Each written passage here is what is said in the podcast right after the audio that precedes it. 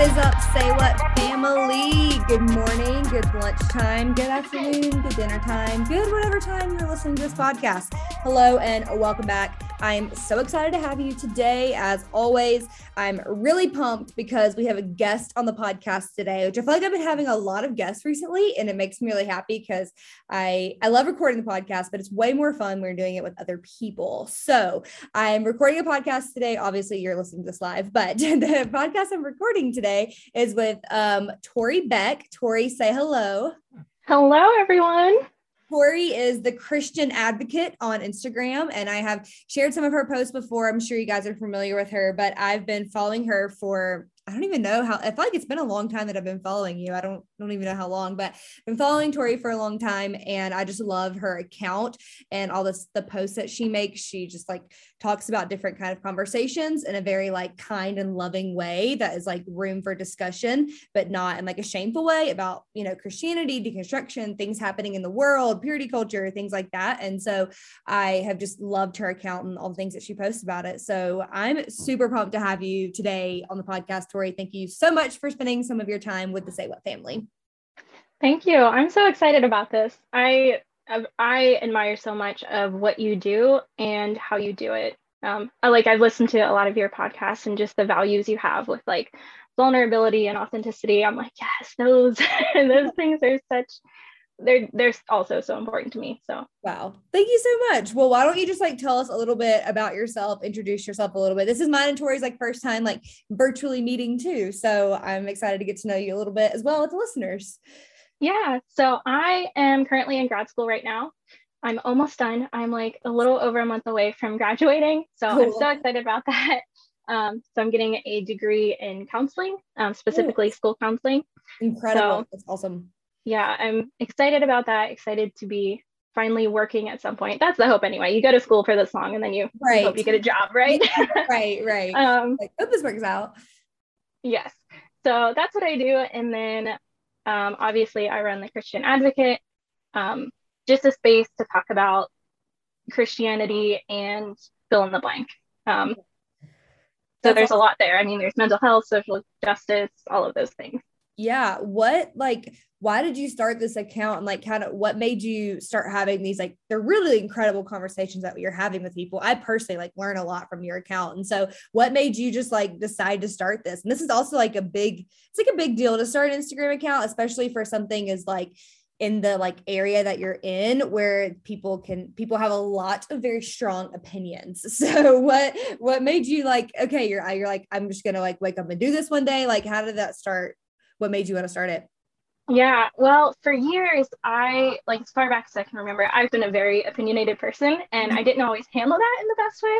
Mm-hmm. But, you know, you live and learn. And um, I think over the years, I've just kind of refined it to realizing I'm not trying to be argumentative. You know, a lot of people mm-hmm. will be like, why do you have to argue about everything? But that's not what I like. I don't see it that way. I see it as I need to learn. And the way I'm going to learn about this is if I grill someone yeah. on why they believe what they believe. So, uh, so I've always kind of been that way. And last year, about a year ago, I just felt really alone and was like, you know, I feel like I'm the only one in the world who is thinking the way I'm thinking. I don't feel like there are any Christians around me who look like me in terms of the beliefs I was starting to um, take on and the perspectives that I was like, you know, I I think that's more like Jesus than this. Mm. Uh, I felt very alone in that, and so last May I was like, all right, I'm going to start this account and see where it goes. And I didn't tell anyone in my life. Nobody knew about it. Yeah. Well, I don't even I think your name was on it for a while, right? Or maybe maybe your name was always. It might have been. I don't know. Yeah, maybe, maybe. Yeah, I can't remember. Yeah. But yeah, like I didn't tell anyone. Um, I, I didn't show my face. That was one of yeah, the things. Yeah, yeah, that's it. I'm like, I don't even, yeah, yeah. I didn't know what you looked like until this call, which is very fun. Right. very pretty. Thank you. Um, yeah, and so it was a lot of things, but that led to me creating this account. But um, I also think it's tapped into things like, you know, I have a passion for writing and I'm planning on writing at least one book. I, I think there'll probably be multiple. Um, I love talking about controversial issues especially as they relate to the Christian church and how we should be acting and treating people as Christians. Yeah. That's so good. That's so good. It's such a such a good important work that you're doing. Um, and I'm like super fan. So appreciate it and appreciate you being on. Um, that's awesome. Today we are actually going to be talking about church hurt and deconstruction. Um, I have talked about like some of my experience with church hurt before on the podcast, but haven't really got into it a lot. Um, I think partially because there's you know, still trauma that I feel like you're always working through if you've experienced some kind of church hurt. Um, and it, so it's just like not always the easiest thing to talk about. And so, but it is important to talk about it because there are so many of us who've experienced that and who are like going through like these deconstruction and all and things like that. And so I think it's really important for us to chat about. And so um, I wanted to have you on today because I know you talk about um, deconstruction and church hurt a lot. And I was like, you know, I've, like I said, been following you for a while. And remember one of your your posts saying that like you do not label yourself as a deconstruction account because you don't want to live in a state of deconstruction, which I love that like so much. Um, that is what we're going to talk about today. But I'm not labeling you as that, but that is the conversation that we're going to have today, which I but I do just love that you're like i don't want to live in that kind of state of deconstruction that's just kind of what you know we're going through so that's why i'm talking about it um which I think is so good. And so let's just like kind of start off our conversation today um, with some like definitions. So people, if they're like, I have absolutely no idea what you're talking about with um, deconstruction. What am I deconstructing? What does that even mean? And like church hurt, I don't even know what you're talking about. So like, let's like start off with defining kind of what we're talking about today with deconstruction. So what would you define deconstruction as? Yeah, well, there, I mean, I, I we've talked about this. Um, there's so many different views of deconstruction and what it is. And I mm-hmm. think for me, and for what I've observed most in the deconstruction community, is it's just a process of looking at what you believe, figuring out where that belief came from, if it's something that's beneficial, how it's affected you, how it's affected how you see yourself, how it's affected how you treat other people, and seeing if that's something you still want to believe.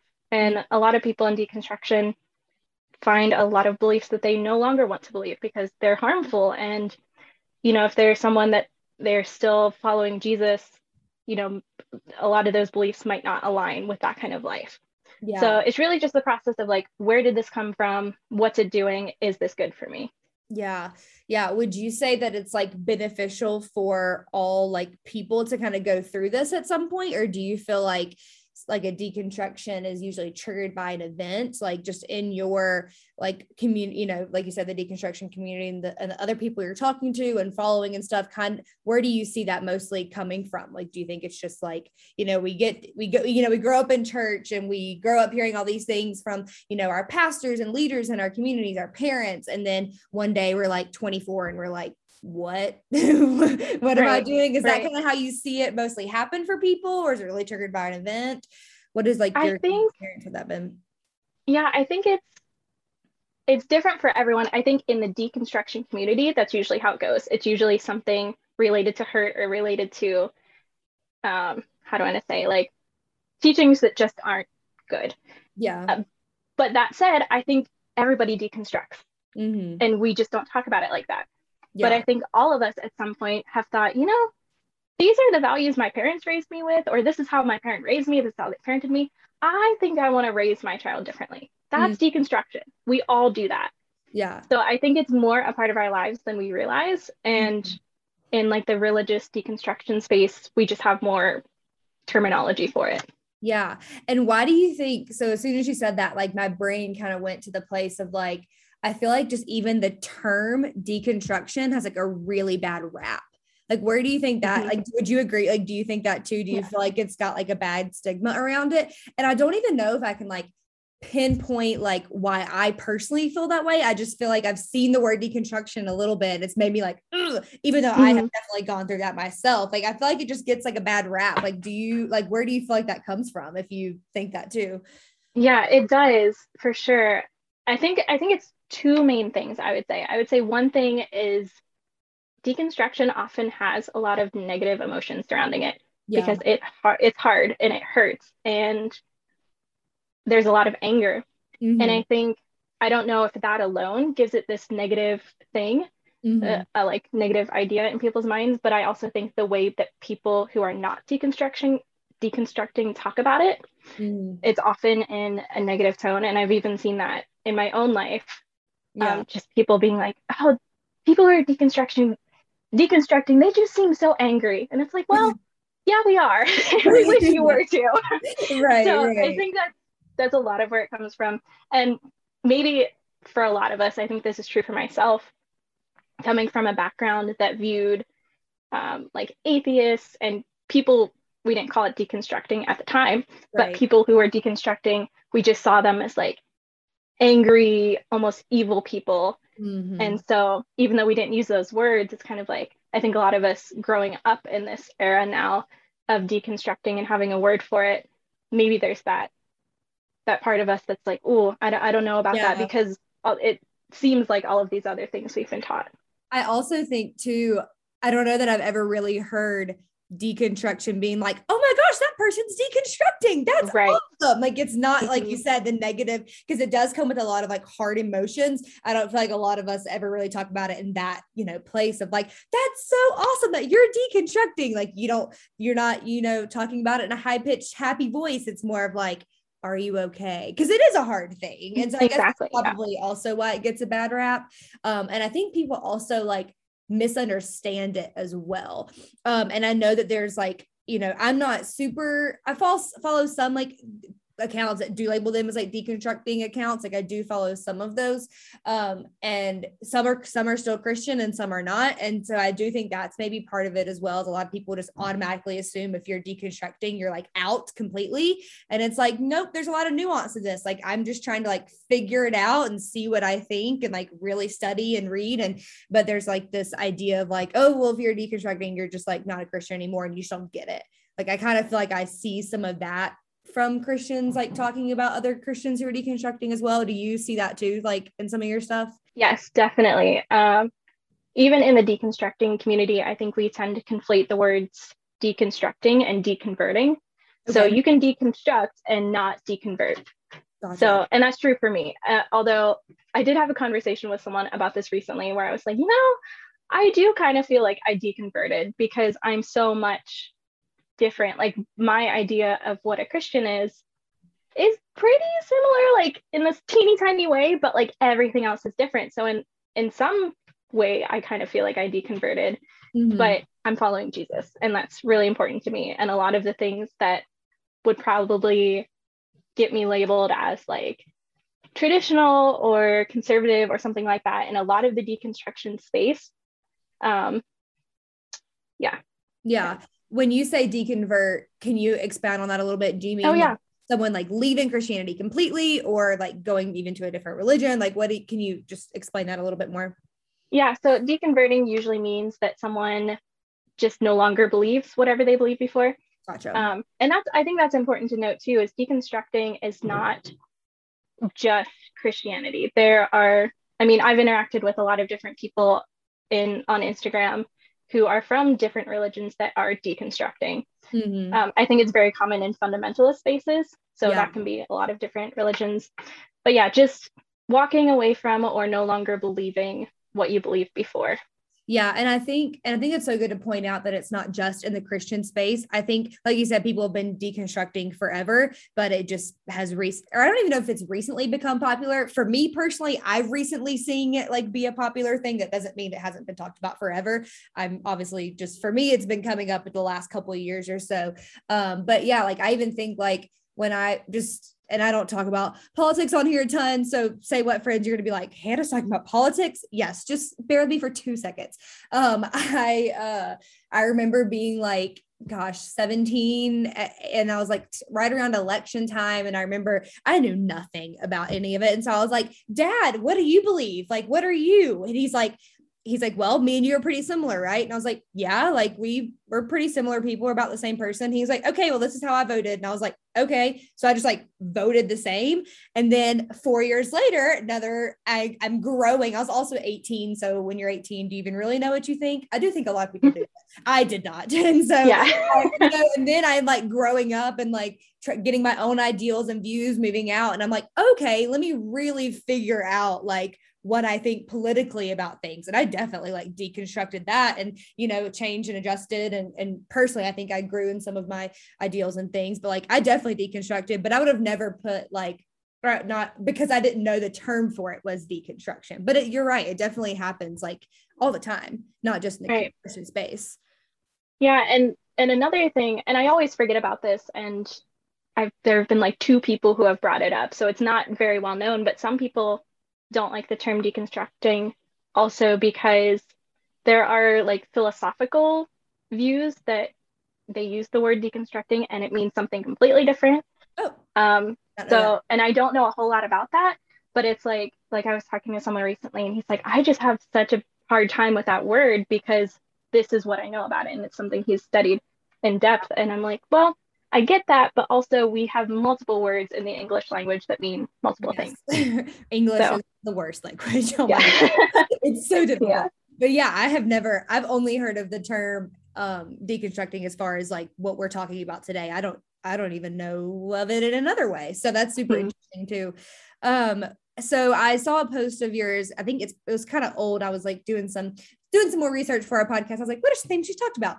And uh, you made a post about the difference between deconstruction and redist read. Mm, gonna say this word wrong. reductionism. Reductionism. I was trying to put an S in there that was not there. Reductionism. So, can you talk about that? Can you like also explain what redistru- reductionism? I can't say that word. I don't know how I have a podcast. It's okay. Can you explain a little bit what that means and like what the difference between those are? Sure. Yeah. Yeah. That was something I wanted to do a whole post on it, but I just like couldn't, I don't know. I think I mentioned it in like a deconstruction kind of post, but yeah. Um, yeah. So this is something that occurred to me like as I was, I don't know, I, I feel like I'm still deconstructing in some ways, but this was like in like the thick of it. Mm-hmm. Um, one of the best examples of reductionism that comes to mind was something that um, that I realized in college. So I it was a psychology major. So I know you went for that too. Yes. So yep. psych buddies. um, so naturally, we learned about what happens in the brain when we have a religious experience, whether we're praying or worshiping or whatever. And it's easy to look at that and say, oh, well, religious and spiritual experiences are nothing but neurons firing in your brain. Mm. And so that's kind of what reductionism is. It's kind of like that this is all it is. And love is another example. Um, so you could say that love is nothing but a release of oxytocin and dopamine. Like that's all love is. But that's love according to biology. What about love according to sociology or theology or psychology? Um, so that's what I would say reductionism is. Gotcha. Um, whereas deconstruction is more of examining examining a belief um, and like I said, like how does it affect how you treat other people? Is it a belief worth keeping? That sort of thing. Mm-hmm. And I kind of have this metaphor for it, and it, it's not a perfect metaphor, so I have to take it with a grain of salt. But the way I think of it is kind of like, okay, so you're building a house, and you have your bricks and your mortar, and you're putting in your windows and stuff, and that's not how you build a house, but that's how we're building this house. Mm-hmm. But you're building the house, and you step back and you realize that the house is like leaning to one side Mm. And of course, you can't keep building the house because something is wrong. So, deconstruction is kind of going in and taking it apart brick by brick to see where the problem is. Mm-hmm. Whereas reductionism is taking the whole house apart and being like, well, see, this this is why the house isn't working. It's nothing but bricks and mortar and glass. Okay. That makes so much sense. Yeah. So you just like can see like reduction is uh, this isn't why, but deconstruction is like so much more than just like pinpointing this one thing. It really is like deconstructing your beliefs. Right. It's not it's not reducing them to their elementary parts and being like, well, that's all there is to it. Yeah. It's something more meaningful than that. But I think a lot of times people who deconstruct tend to just take on reductionism. And that's their choice. But I don't know that many people realize that they're doing that because it is like reductionism is a whole philosophical viewpoint, but I think it gets intertwined with deconstruction a little bit mm. because because of things like am I really worshiping or am I just being emotionally manipulated? Yeah. You know, I think I like I have that question a lot. Yeah. But it's like, I don't know. It's, I think it's hard to separate the two at times, mm-hmm. but it's at least important to know the difference. Yeah, I um, I I laugh when you say that because um, at my church I'll do like the hosting on Sundays. Like I'll do like get on the platform and like welcome everybody, give announcements, and um, a lot of times that means I'm also doing the giving portion, like talking to people about giving at church. And I have like an existential crisis every Sunday when it's time for me to do that, and I'm like don't emotionally manipulate people, don't manipulate people, don't manipulate people. And I like freak out. I'm like, yes. do not manipulate people into giving. And it's so hard sometimes. And I was, I tell my pastor that I'm like, I just like freak out every time that you ask me to do the giving part because like I ain't trying to manipulate anybody, but it also is important to talk about giving. Like I do believe that mm-hmm. is a very important part of like my faith is tithing and like what Jesus has done for me, like through me giving. And so, but I always am like, well, if I share that story, is that manipulating someone? That's something good, good gonna happen for them because they gave. Aww. Oh my god, I go through it every week. And, and it's the thought uh, that counts, though, right? that's that's what they tell me. Our pastors, they're they're just like the fact that you're like this stressed about it. Like number mm-hmm. one, calm down, it's fine. But like you care. Like I'm just glad you're thinking about it that way. And I'm like, yes, I just don't want to like manipulate people. He's like, sharing your story is not manipulating. That's like mm-hmm. your lived experience and you're vulnerable or you're like vulnerable and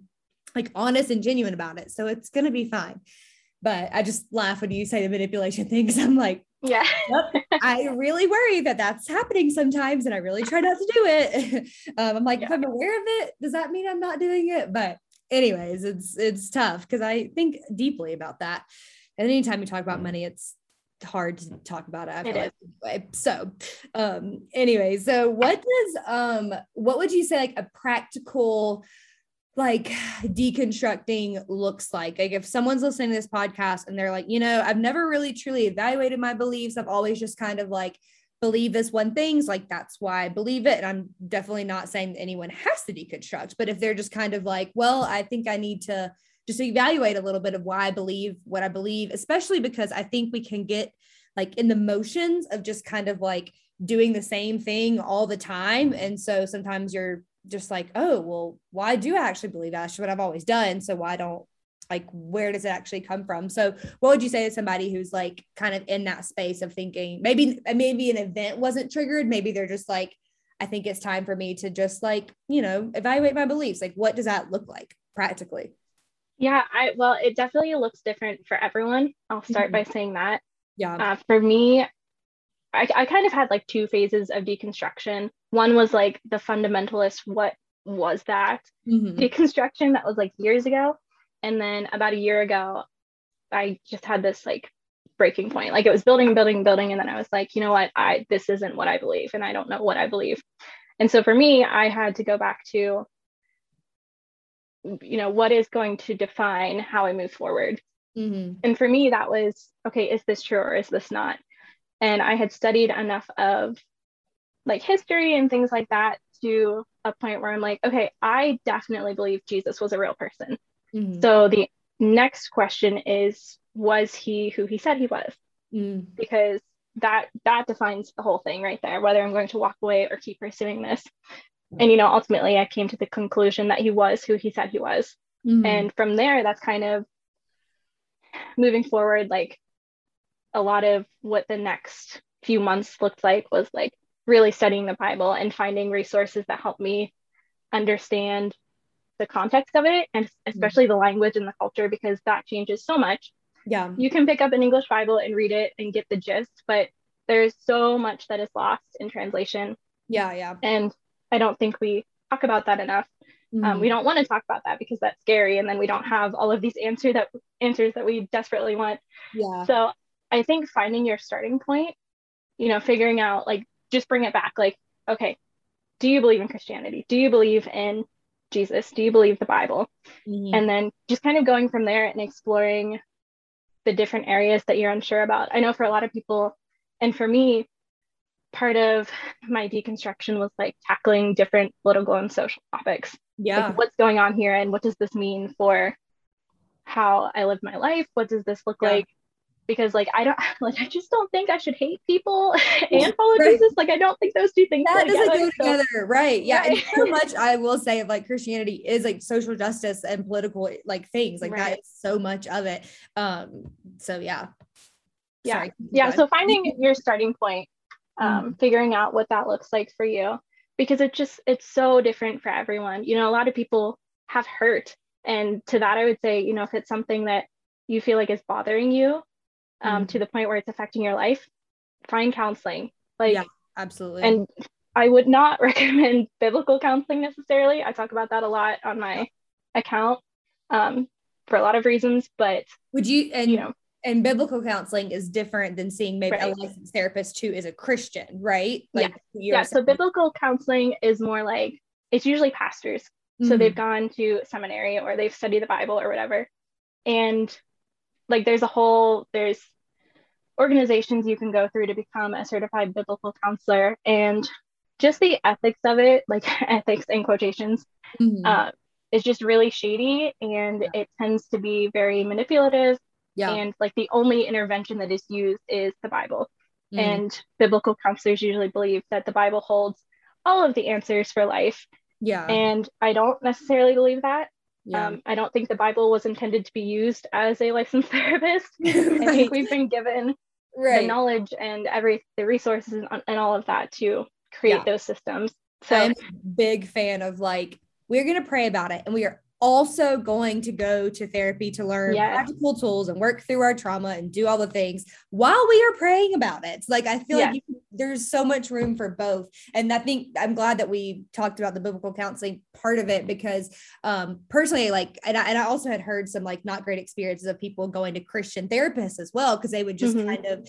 lean more towards that rather than like giving the practical tools. I feel like I got really lucky because my Christian therapist was fantastic. Like, because I and I specifically specifically went to a Christian therapist because what I wanted to work through was my church hurt, which we'll talk about in mm-hmm. a minute. And I need I wanted my therapist to understand the dynamics of like church and church staff and things like that. Um, but she was great of like we like she definitely was asking about like my relationship with the Lord and stuff, but it wasn't just that. Like we did brain spotting, which I loved and was a huge thing for me and like my healing through my trauma.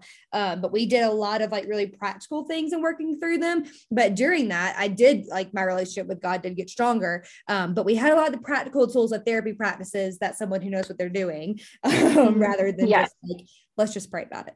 I'm like, yeah, we can pray about it and also do these other things that God gave us because He gave us the minds to figure it out how to do it. So, right.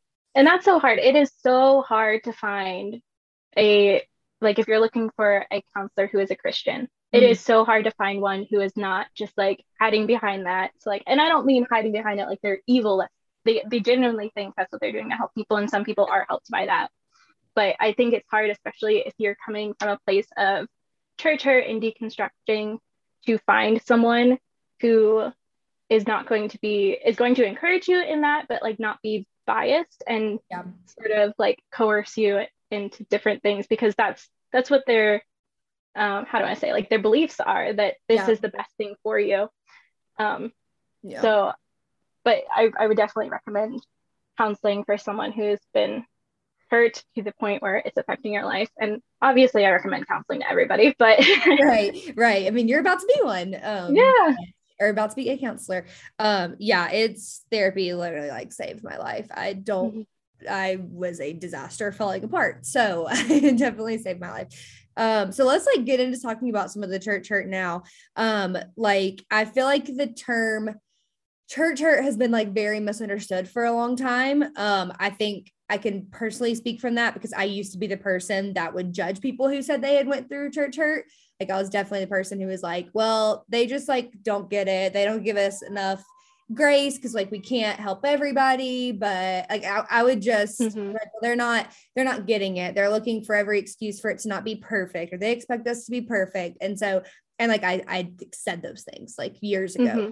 highly yeah. highly regret it and have learned and grown and changed and thank god for growth. And i have no problem admitting that. Um so that's also why i feel like the term church hurt has been misunderstood because i misunderstood it. Um but like do you agree with that? Do you feel like that has been like kind of misunderstood in a way of people not really getting it? And can you also maybe talk a little bit about what you think I guess I don't even know if there's a technical definition of church hurt, but like what would you define church hurt as? I I would say I think it gets misunderstood because a lot of people they kind of they're like defensive, like they feel like they have to protect the yep. church. Totally. Um, so that's where a lot of that comes from, and I know um, you've talked about that before. Yeah. Um, but I would say, as far as the definition goes, church hurt is not Christians hurting people. That's not church hurt mm-hmm. to me, anyway. Mm-hmm. Church hurt is people is Christians hurting people in the name of Jesus, like using Jesus as an excuse to, um, you know, justify harming people and excluding people and just like outright hating people, but then they call it love, which is kind of weird. um, yeah. But yeah, I would say when it's it's tied to like I'm using the Bible to justify, mm. you know, whatever it is. Yeah. Um, and I know there's a lot that could be in that blank, but yeah. you know, excluding people or kicking people out of churches for these reasons that are apparently biblical, but they're really not. Like that's yeah. just blasphemy and it's hurtful to people. So that's what I would say would be church hurt. Yeah, it's a it's an interesting it's an interesting thing. Do you like feel comfortable or want to share like some of your if you I don't actually I'm just assuming that you have church hurt, which probably is not a good assumption. Um, do you do you have experience with that? Would you like to like share some of that? Yeah yeah i definitely don't have a story that's like this big thing happened and you know mm-hmm. i have this trauma and that sort of thing um so i kind of i don't know i guess i'm kind of like minimizing what i have experienced by saying that but it, you know it just it wasn't just one event that i mm-hmm. can look at and say like oh this is my church hurt story uh, a lot of it came from the teachings of fundamentalism um, and also i think also like the greater evangelical culture but I came from very fundamentalist spaces. So, like, for anybody who's not familiar with that term, you kind of see things like, like if you think about I Kissed Dating Goodbye and like courtship mm-hmm. culture and Bill Gothard type of teachings and um, anything that deals with making women less than, like anything in that area tends to be tied to fundamentalism and like shame culture and purity culture and all of that is wrapped up in it so I think the teachings were a big part of it and was a big part of what led to my creating that account. Mm-hmm. Um, but within that culture, there were also a lot of things that were said to me and my family and my friends that just accumulated over time. Mm. And you can't control the things people say. I say that all the time to people, yeah. but when they're doing it and saying, using it as a way of, well, this is what Jesus wants for you. You know, this is what God wants for your life. Yeah, I think you kind of have to call that out and be like, you yeah. know what, that's actually unacceptable. And since when do we justify being harsh to people? Right. By saying that's what Jesus wants. Right. So I think that was definitely part of it. And one of the most hurtful things that was said to me, and it was kind of said to me in multiple times in different ways, um, but it was by someone who had kind of observed and commented on my compassion.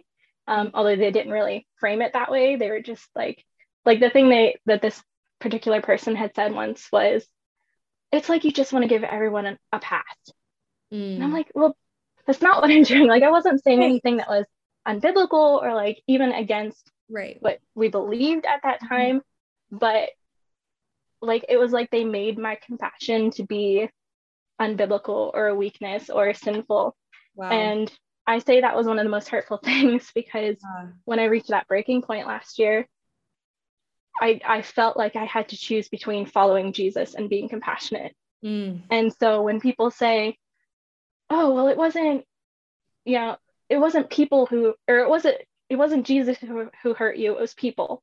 Mm-hmm. That just doesn't mean anything to me because when people have taught you this view of Jesus, mm-hmm. it is Jesus hurting you, like their version of Jesus. Yeah. And it's just not a helpful phrase. But yeah. So that's kind of like a little like the gist. Like I definitely can't get into a lot of details on here, oh, yeah, but I don't want you to feel like you have to. I'm I'm wondering I because when you said the compassion thing, I'm, I'm wondering if this is maybe like me and you coming from the psychology background, but I've always felt like and this I think is just maybe a gift. It sounds like that you have us. That's what I'm asking. Of like, I feel like I've always been able to kind of see like why someone did something, like where that came from. Like even if it's like I'll share about the the pastor who abused people in my church in a minute, but like I could I could almost say like, oh, he did that because of this, this, and this.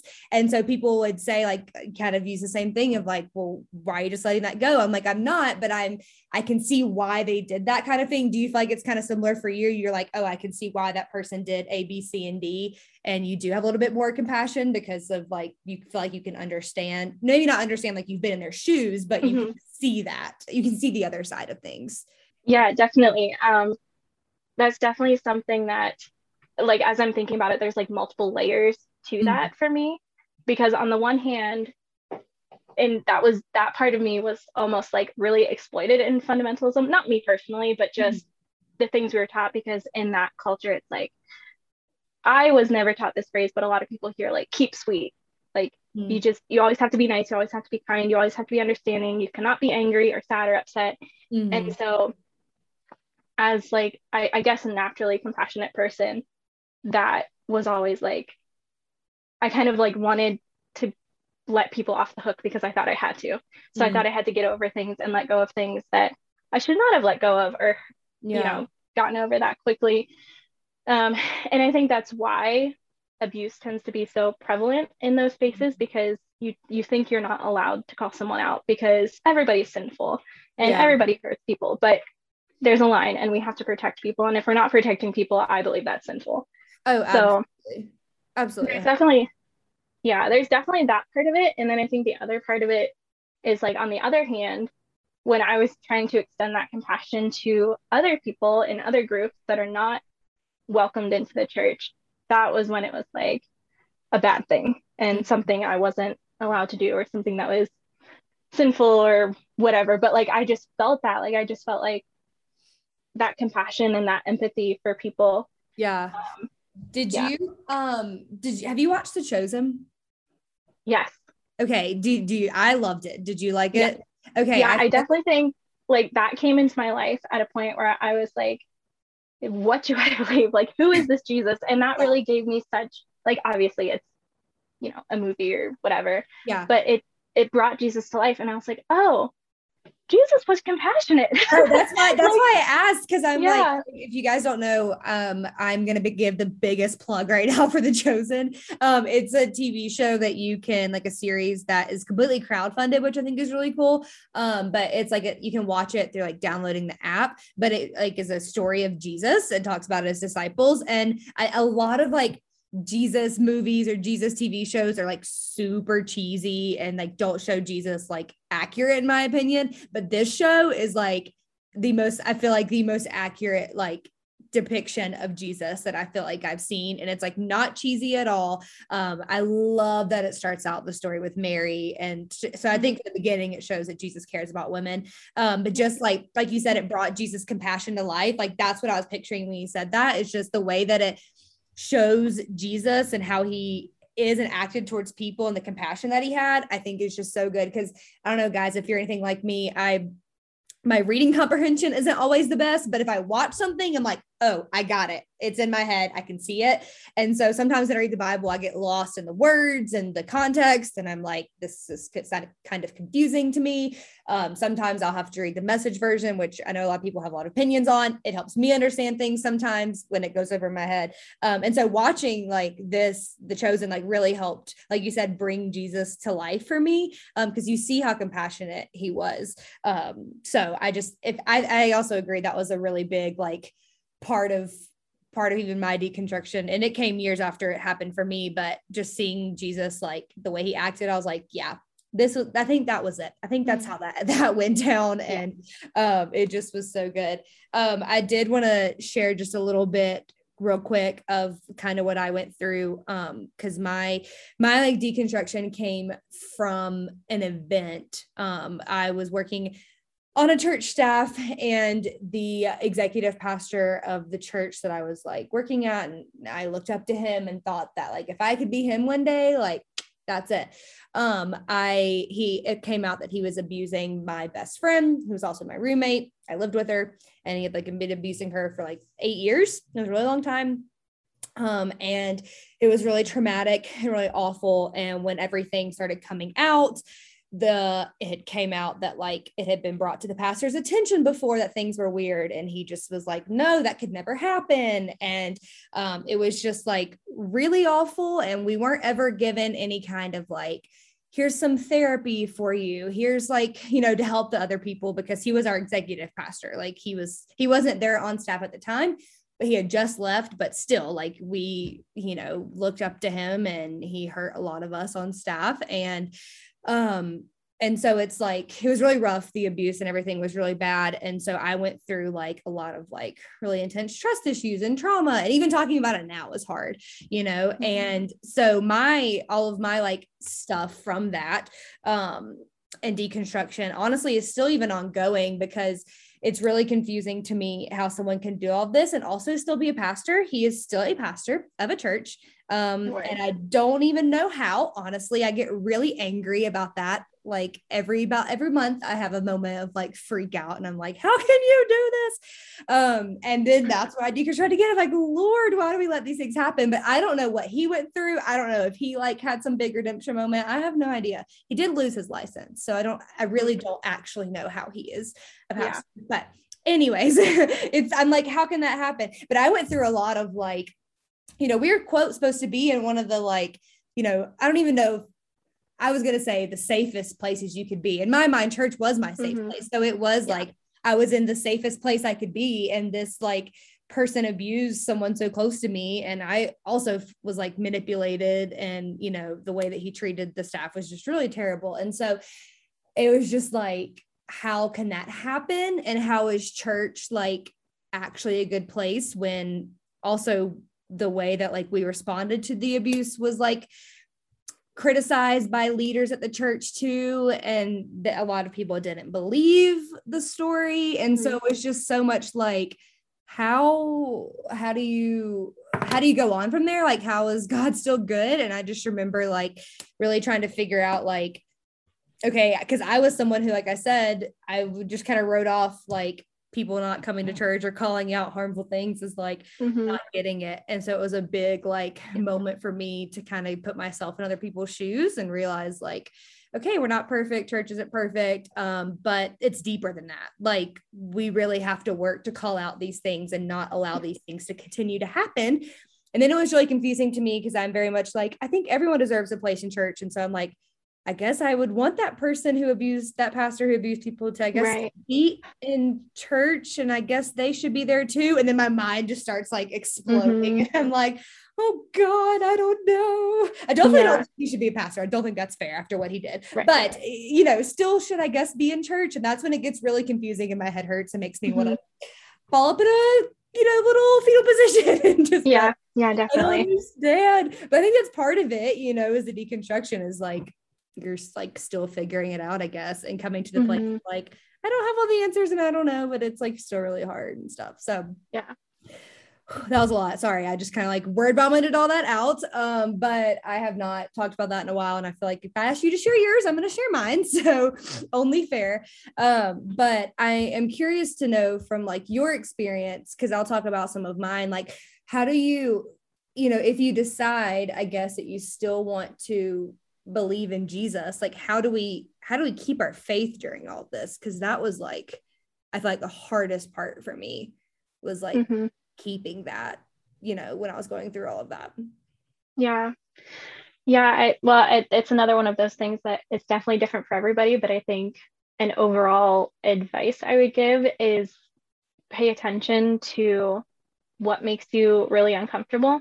And I know a lot of times in church we'll say things like, um, you know, you kind of like this, you just have to tolerate it attitude. Like you need to be in church. And if you're uncomfortable, that's your problem and you need to yeah. figure it out. Yeah. And I believed that for a long time. And so I stayed in church and I stayed in situations where, you know, I was not, it just wasn't healthy. Mm-hmm. And I was, I finally got to the point where I was like, you know, I shouldn't be sitting here every Sunday convincing myself not to be angry mm-hmm. because there were a lot of things going on that I shouldn't have had to tolerate. And I had done what I could to address it, but I couldn't sit there and be angry anymore. And I just also got to the point where I'm like, I don't think this is the Christian thing to do is sit here and tell myself to not be angry about something that I should be angry about. Yeah.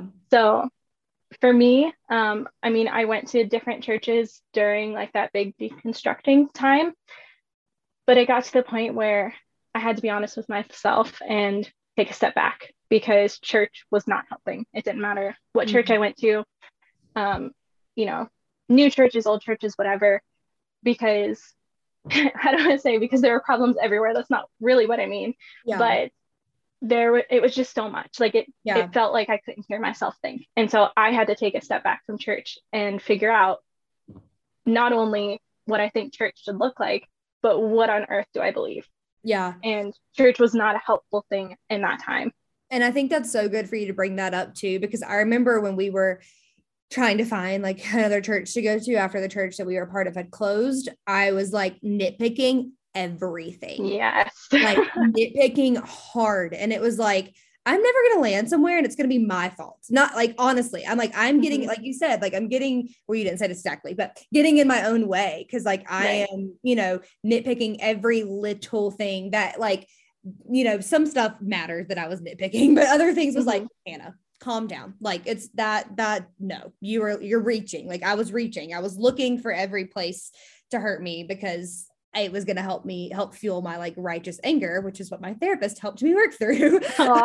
yay. Because I was like feeling, I was like wanting that to fuel me and mm-hmm. be justified in my anger, you know? Um, and so, yeah, I think that's so good. You're able to recognize that like that was not helping you out. Like that was, mm-hmm. that was hurting you. You needed to kind of take a step back and like work through some of that, you know, figure out what you, you know, again, not what you believe, but you were deconstructing. So figure mm-hmm. out like how to be in church again by taking a step back. I, I love that you, you know, ex, you know, talked about that because I think that's so important. Right. Yeah. And and in that space, because when you're deconstructing, you're like evaluating things, but you're also kind of like trying on new beliefs. Mm-hmm. And I mm-hmm. don't mean that in like a, I don't know, like a superficial way, like, oh, it's no big deal. But like you're like, I, I think I believe this. I'm pretty sure this is what's true, but it's very new. Yeah. And that makes you super sensitive. Mm. And so to go to church and the pastor says something like just e teeny tiny little bit wrong, that can, can just, you know, righteous anger flares up and yes. you're like, this is yep. terrible, what a heretic, whatever, yep. you know, yep. whatever the response is.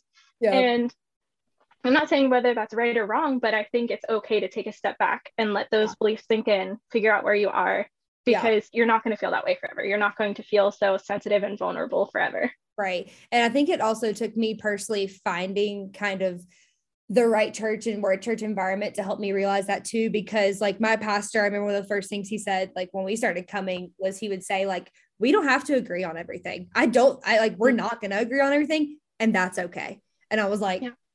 What do you mean? Like, I can disagree with like something that you said. Like, that's okay. And he's like, yeah, that that's like mm. being human and normal and that helps each of us also grow too by disagreeing and he's like and it's like if we agree that jesus is lord and savior and like the way he treats people we can agree on that like the rest of the stuff he's like no that it doesn't matter because it definitely matters but it's like it's not like life or death here like we can mm-hmm. we can we can disagree and it's fine and i realized i really needed to be in a space that like welcomed that because yeah. i you know i would get mad if i like disagreed with something and then you know, it's like, okay, but that's okay. Like, you know, not, and I'm not talking about like, I'm talking about little things like you said, like like one little comment or something, whatever. Mm-hmm. I'm not talking about like big deal issues. Right. So right. just wanted to make that make yeah. that clear. Um, but yeah, so I, I, think like kind of going back to our question of how do we keep our faith in God while experiencing this hurt, I think that's such a good perspective of like kind of taking a step back from the church to help you because it, like you said, wasn't helping your situation. Mm-hmm. I would I would say my experience with it was like um honestly going to therapy was really big for me to keep my faith in God because like I like I said I had a great I have a great therapist. She's but and part of us was like part of our therapy sessions did talk a lot about like God and my relationship with God which I asked for. So like I was very clear. Like she wasn't just putting this in front of me all the time. I right. was like I need you to talk about this with me. So I, cause I still want to be a Christian. So like, help me, help me still like love Jesus.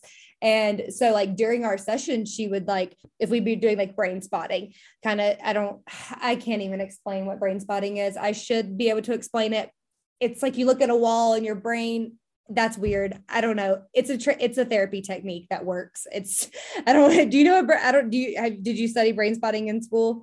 Not in depth. Um actually I remember you talking about it and mm-hmm. something it's sort of like with like free association, right? Like you kind yes. of look at something and whatever comes to mind. Yes. You talk about that. Talk about it. Yeah, and usually you're like triggered I may use that word because it's like you feel it somewhere in your body and then you like bring mm-hmm. that down by like talking through it um i'm glad that you said that i was like i can't even begin to explain how this works but it worked for me so like i that's all i got. Mm-hmm. um but at the end of it she would always say like okay now let's bring like jesus into this conversation. Like let's bring jesus into this picture which i asked her to do make that clear. Mm-hmm. but she was like let's bring jesus in here. Like where is he at? Like what is he saying to you? How do you feel around him? And that was like a real big like help for me because i was able to really process like okay, maybe in that situation, I was mad at Jesus. Okay. Then, like the next session, I was like, no, I actually feel really comforted by Jesus right now. And really, like having a safe place, like work through all of those emotions was like huge for me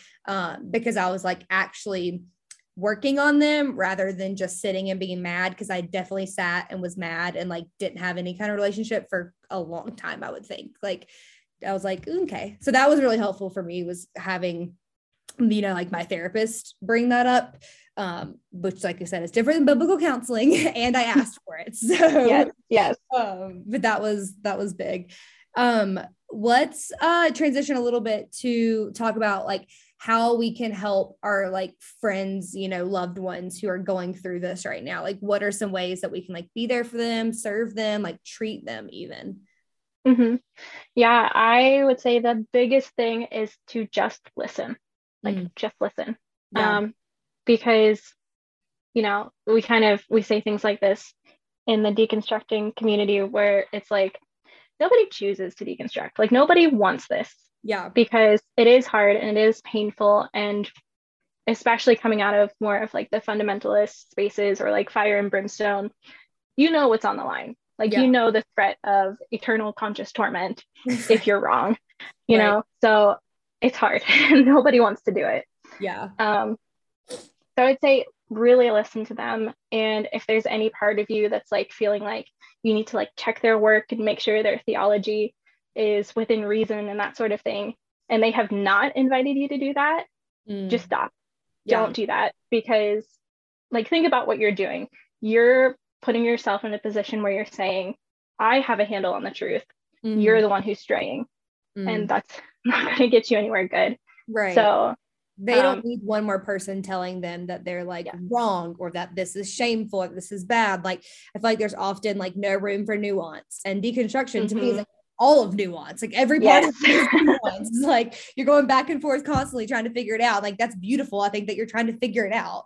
And we mm-hmm. don't, like you said, you don't need somebody saying like, well, you're wrong. It's like, well, can you let me get there on my own at least if, if I am wrong? Or, you know, I put wrong in quotes because whatever, because we could, you know, go yeah. back and forth on what's right or wrong all day. But you know what I mean? Like, mm-hmm. let me figure it out. yeah. And on that note, if they're at the point of deconstructing, they know all the arguments already. Yeah. There's nothing you can tell them that's going to be like, oh, wow, I never thought of that. No, the, these are all the things we know. And finally, we finally gotten to the point where those reasons aren't good enough. Yeah. So I would say listening, um, respect them if they don't want to confide in you. Mm-hmm. Uh, that was something that like most people in my life did not know I was going through this. And I would say almost everyone in my life did not know that I was going through this because again, like I knew myself and I knew I was really sensitive to certain things. Mm-hmm. And I, I was just in a spot where like I couldn't talk to someone and even have them respectfully disagree. Mm. I knew myself enough that that was just going to hurt and make me mad. Yeah. So I waited until I got to a point where I'm like, hey, you know, I've been thinking about these things. And I was very selective of who I shared those things with. Mm-hmm. So I think listening, respecting, um, you know, just imagining what it must be like to get to a point in your life where you're questioning everything. Yeah. So and it's like you know they don't want to be in that place either. Like they mm-hmm. don't i don't think they would choose to be in a place where they're like questioning everything. And so just showing like compassion and like you said listening and just like being like a supportive hand of like hey i'm just like here to listen. If you want to share what you're going through i'm not going to give my advice or my input. I'm just going to be like yeah yeah i get it. You know mm-hmm. just sometimes even hearing that is helpful if you're like wanting to share with people you know? But i think it's so good too that you recognize like the self-awareness of like yeah i'm not going to be in a good place even if someone respectfully disagrees. Like i think that's also mm-hmm. important too to like have some awareness with that um, which i think is is just important and helpful in all this as well. Because you don't want to like be continuing to like accidentally hurt yourself you know? Right. You know you're not trying yeah. to. So it's good to like recognize like oh these things are harming me. So like i just need to take a step back and like not talk yeah. to people about it. Um, yeah it took a while of like there was one person I can think of who I often shared these thoughts with, and it just got to the point where I'm like, how many times do I have to get so mad at this person before I realize I shouldn't talk to them about these things? yeah. And and it wasn't like they were doing anything wrong, mm-hmm. but it mm-hmm. was just that point of like I was so sensitive to it that I'm like, you know what, I need to not talk about these things right now. Yeah, for sure. Um, okay. And what would you say, or like what kind of quick advice could you give somebody who is wanting to like you know, go back to church. Like they feel like they're at the place now where they're like, okay, I do want to go back to church and like do this. Like, what kind of like what? How do we do that? Like, what what like kind of encouragement would you give them if they're like in that place? I, I would say really scary. Right. Speaking from experience, it's very scary personally. Yeah, definitely. Yeah. And I think it's sort of like the same advice I would give to someone looking for a counselor. Yes. that yeah. like you might not get it on the first try, like those type of things. Um, but I think knowing what you want out of a church, mm. um, both things like, you know, maybe you really care about the kind of music or how big it is or whatever, but also structural things like who makes the decisions, mm. who checks the pride of the person who's in charge. Like if there's one person who's preaching all the time or whatever it is, is there anyone who checks their pride? Because if not, that's almost always going to end badly. Mm-hmm. Um, so thinking about the way the church is structured, um, yeah, just like really knowing what you want out of it, and also realizing, like you said, you're not gonna. It's it's scary, and you might walk into a church and absolutely hate it, and it might be the most awful thing, but yep. that's okay. And there are so many churches out there. Um, unfortunately, in a lot of more like rural places, it's harder to find. Yeah a church that maybe aligns with your values. Yeah. But um, there's always, I mean, if if it's something you really want in your life, there's also online communities, and it's not the same thing, but it's something, and maybe that will be more helpful to you than going to one of the local churches that doesn't align with what you're looking for.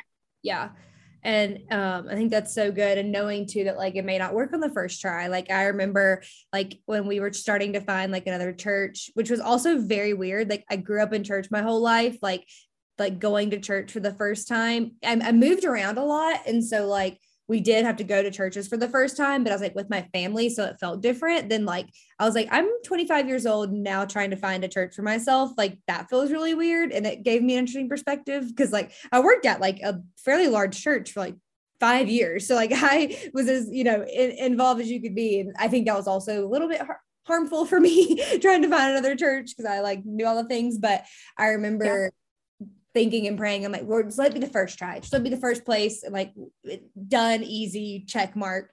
And the Lord was like, no, or at least maybe he didn't say no, but I just didn't pick the right place, I guess. Cause we went to yeah. this church for like for like two months straight and not one person talked to us.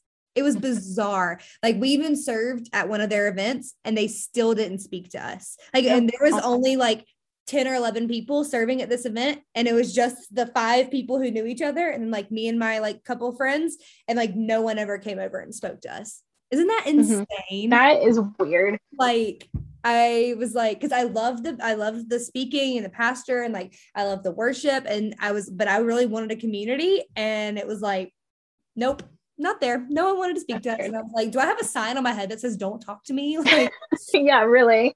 But after that experience of like trying to get involved somewhere again, I I was like, after we kind of was like, okay, guess we're not gonna go there anymore. And that was again kind of traumatizing of like, well, I tried one place for a couple months and it didn't work out. And we like, I feel like we tried as much as we could. Like we went to the events to serve at, like we talked to the people and people were just like, weren't talking back. And I was like, okay. Um, and I remember, you know, just trying to, after we, that happened, we were like, well, we'll try a couple other churches. And I remember feeling so much anxiety going to church. And I was, that was such like a check for my spirit. Cause I, when I used to like judge people for that, I just really truly didn't get it and I was like, man, like this one place that I love, like just the idea of going to it is like giving me so much anxiety. It was just, it was just mm-hmm. bizarre. So I also want to say, like, be gentle with yourself. Like if you're wanting yeah. to go back, like give yourself grace, be be really gentle because the stuff is hard.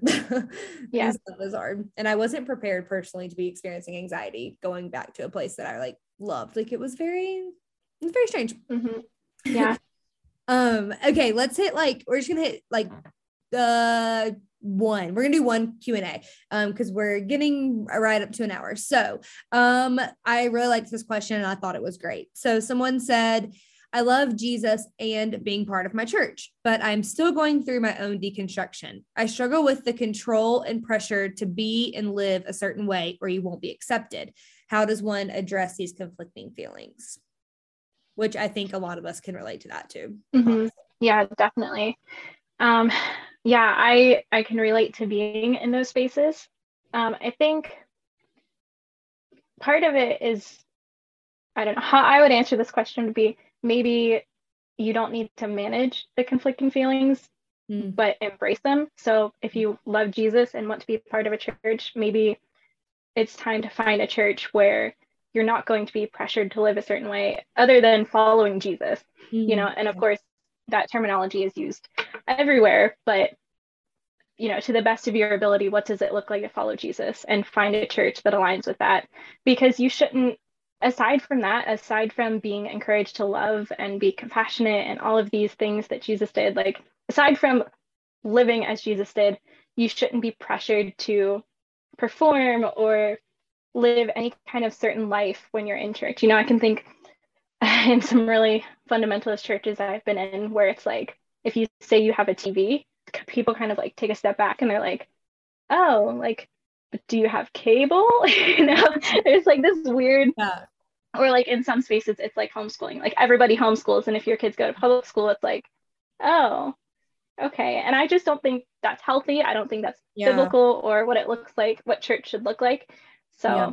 that would be my answer. Yeah, I think that's so good saying like embracing them rather than feeling like you have to manage them.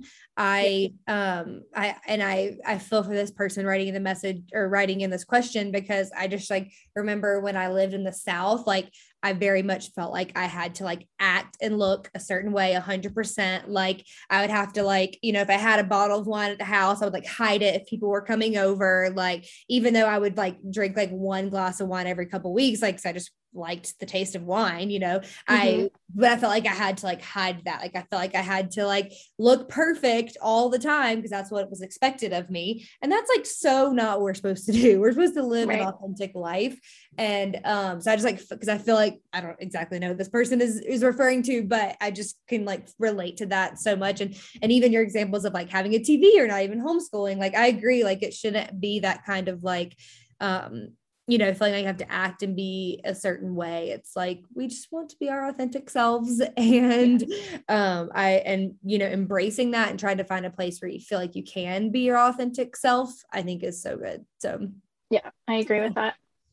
Okay, cool. Well, thank you so much for being on the podcast, Tori. This was awesome. I like had such a good time. Like talking about all of this. I feel like this stuff we could talk about forever. like, yes, absolutely. I'm like, there's so many more things I wanted to say, but you know, I want to respect your time and respect our listeners' time. So, um, but where can people follow you at? I think they definitely need to go follow you on Instagram, but where can they follow you? you?